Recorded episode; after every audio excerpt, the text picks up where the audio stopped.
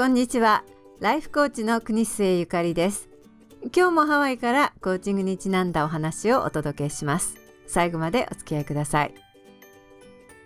にせんじゅうきゅうねんいちがつにじゅうしちにちだいきゅうじゅうななかいめの配信はエイビスまゆみさんのテーマでお送りします。にせんじゅうななねんごがつ、ホノルルの病院の定期検診で悪性大腸がんの恐れがあるとの結果が来たとき、まゆみさんはすぐ、あらやだ、病院は間違えていると思いました。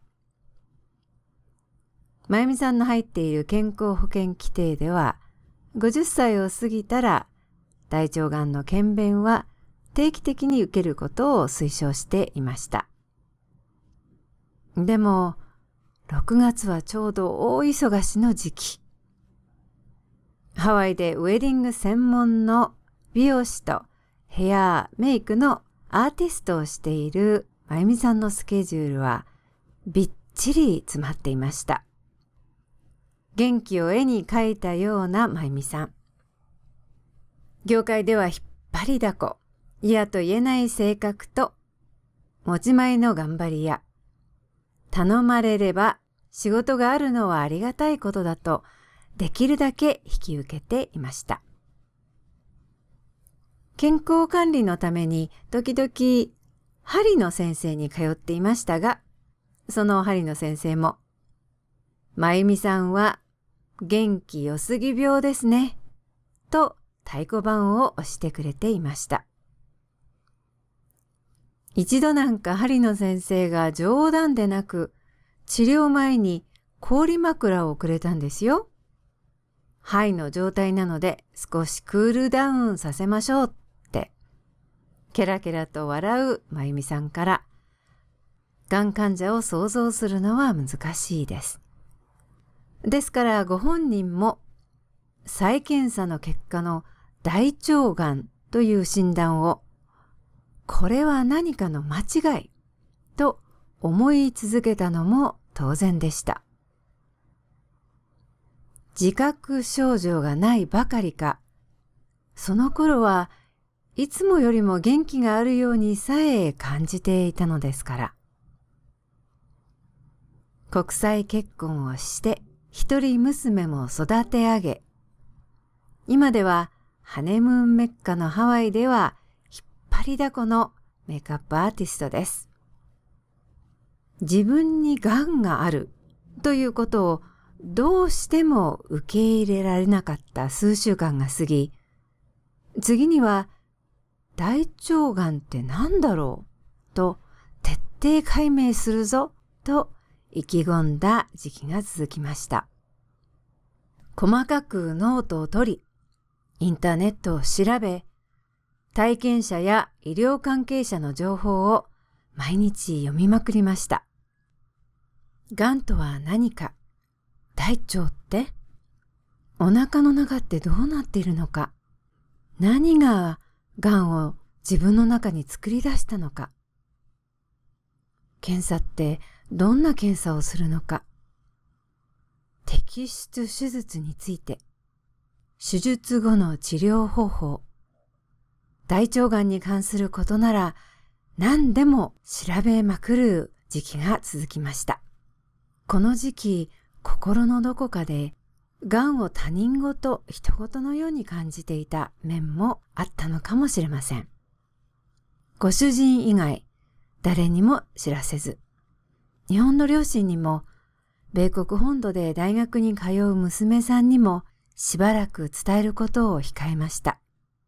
心配させたくないということもありましたが、自分で納得がいくまで待ちたかったのです。日本では男性じゅういちにんにひとり、女性じゅうよにんにひとりがかかると言われている大腸がん。国立がんセンターのデータによると、大腸がんによる死亡者は男性が肺がん、胃がんに次いでさんばんめ、女性はがん死亡者のうち大腸がんがだいいちいという病気です。病院からはいちにちも早くがん摘出の手術の日程を決めるよう催促の電話がかかってきていました。もちろん患者さんであるまゆみさんの健康状態を第一に考えてのことです。しかし、まゆみさんはまだ納得ができませんでした。なぜだかわからない。でも、私の体が作ったがんなら、作った原因を追求して、私が治してあげなくちゃ。納得がいくまで時間が欲しかったのです。何度もかかってくる催促の電話の看護師さんに、私が納得したらこちらからかけます。少し放っておいてください。と、ブチ切れてしまったことも。私の体、私の生活、私のがんは、医者や病院に本当には分かってもらえない。私が分かってあげなくちゃ。まゆみさんはそう考えたのだそうです。がんができたってことは、そういう生活をしていた。そういう食事をしていたってことでしょ。がんの要因は誰にでもみんなある。でも免疫がちゃんとしているとがんにならない。私の場合は、何らかの理由で免疫が下がっちゃってがんができちゃったらしい。それをちゃんと理解しないで、医者の言うことを鵜呑みにして、手術だ、放射線治療だ、抗がん剤治療だって、そういうことはやりたくないって思ったんです。手術は受けないと決めたまゆみさんでした。でも、お願いだから医者の言うことを聞いて手術を受けてほしい。どうか家族のことも考えてと嘆願するご主人の言葉に折れて、がん発見後にかげつ少しで摘出手術を受けることにしました。ところが回復手術の結果は、がん細胞の ななじゅうごパーセント しか摘出できなかったということでした。残りの にじゅうごパーセント のがん細胞は、抗がん剤の治療で治すようにと病院から勧められてしまいました。抗がん剤は使いたくない。残りの にじゅうごパーセント は、私が治す。私が作った病気は、最後には私しか治せない。私が、私の主治医。だって、自分の命は自分のものだから。強い決心が心に湧いてきました。どうしても帰る必要があったため、手術後いっかげつごに日本に一時帰国し、人間の持つ自然治癒力をサポートする気の先生などに会う機会がありました。治癒力を高めて、がんなどの重病を治しているという高名な先生たちでした。まゆみさんは日本に戻ってみて、自分で治すという信念をもっと強くしました。ハワイに戻っていっしゅうかんご、抗がん剤の治療が始まるはずでした。しかし、まゆみさんはそれをキャンセルします。がんは治る。がんは治す。絶対大丈夫。と自分の信念を曲げなかったまゆみさんです。自分なりに考えた食事療法。毎日の人参とリンゴとレモンのジュース。体を温めること。浜辺を歩くなどの歩行運動。次々に自分で決めた免疫強化法を試していきました。ダイヤモンドヘッドの下での毎日欠かさぬ瞑想。心臓に手を当てて毎日いっぷんかんありがとう、ありがとうとひゃくにじゅうにちかん唱えること。自分の人生の感謝の気持ち。がんという人生の貴重な教材をくれた体への感謝、大感謝。絶対に治るという気持ちは一時も揺るがなかったと言います。もちろん、がんが残っているにもかかわらず、治療をキャンセルした時には強い不安を感じました。これでよかったんだろうか。崖っぷちから飛び降りるような人生で最大の決断でした。でも、そう決めた途端、不安や怖さがどこかに行ってしまったのです。大丈夫。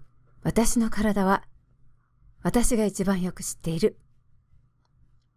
自分の中の治癒力を絶対に信じようと。医学のみに頼らない生活を続けました。そして手術後半年、にせんじゅうはちねんのさんがつです。検査の結果、遺伝がなかったばかりか、にじゅうごパーセント 残っていた大腸がんは、まゆみさんの体から跡形もなく消えていたのでした。それはミラクルでした。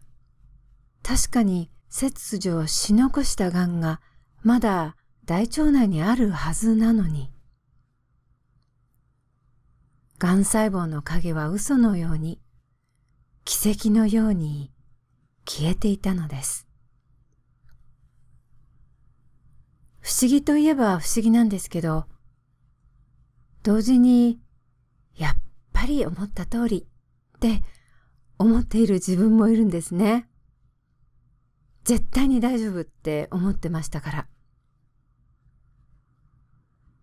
大腸がんというチャレンジを良い教材に変換させてしまったまゆみさん。できると信じて、自分にできることは精一杯やって、がんを残らず切除できた後でも、医学的に言えば再発の恐れがあるため、ごねんかんの再発がなければ完全に治った、つまり完治したとは言えないんだそうです。手術後現在でまだいちねんはんの今の時期、医学的に言えば完治していないまゆみさんですが、自分の体が変化を起こしているのがわかるのだそうです。毎日心も体も浄化して生きるまゆみさん。ハワイは特別な場所に感じます。自然からの治癒の力が自分の治癒力をもっと強めてくれているようです。ダイヤモンドヘッドが見下ろす美しい緑のカピオラニ公園で、大腸がんが教えてくれた人生のレッスンをしみじみ感じて生きているまゆみさん。がんがあってもなくても、やっぱり元気よすぎ病のまゆみさん。人生っていろいろ教材がやってくるじゃないですか。がんも教材じゃないのかなって思います。その教材を生かすのもあなた。その教材を悪いことにしてしまう欠点もあなたが持っていると思います。最後に、まゆみさんから皆さんへのメッセージです。本当にがんになってよかった。すべてのことがありがたく、今本当の幸せを感じています。病を通し、道が開けました。私にとっては考えられないほどの人生のすごいチャンスです。これからは世のため、人のためを考えて、人の気持ちに寄り添い生きていきたいです。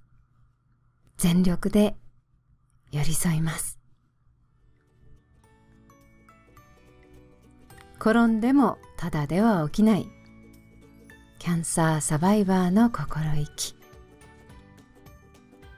元気印だけでなく、自分の学んだこと、自分が体験したことを他のがん患者の方たちや患者の家族たちに、一人でも多くの人に知ってもらいたいというまゆみさん。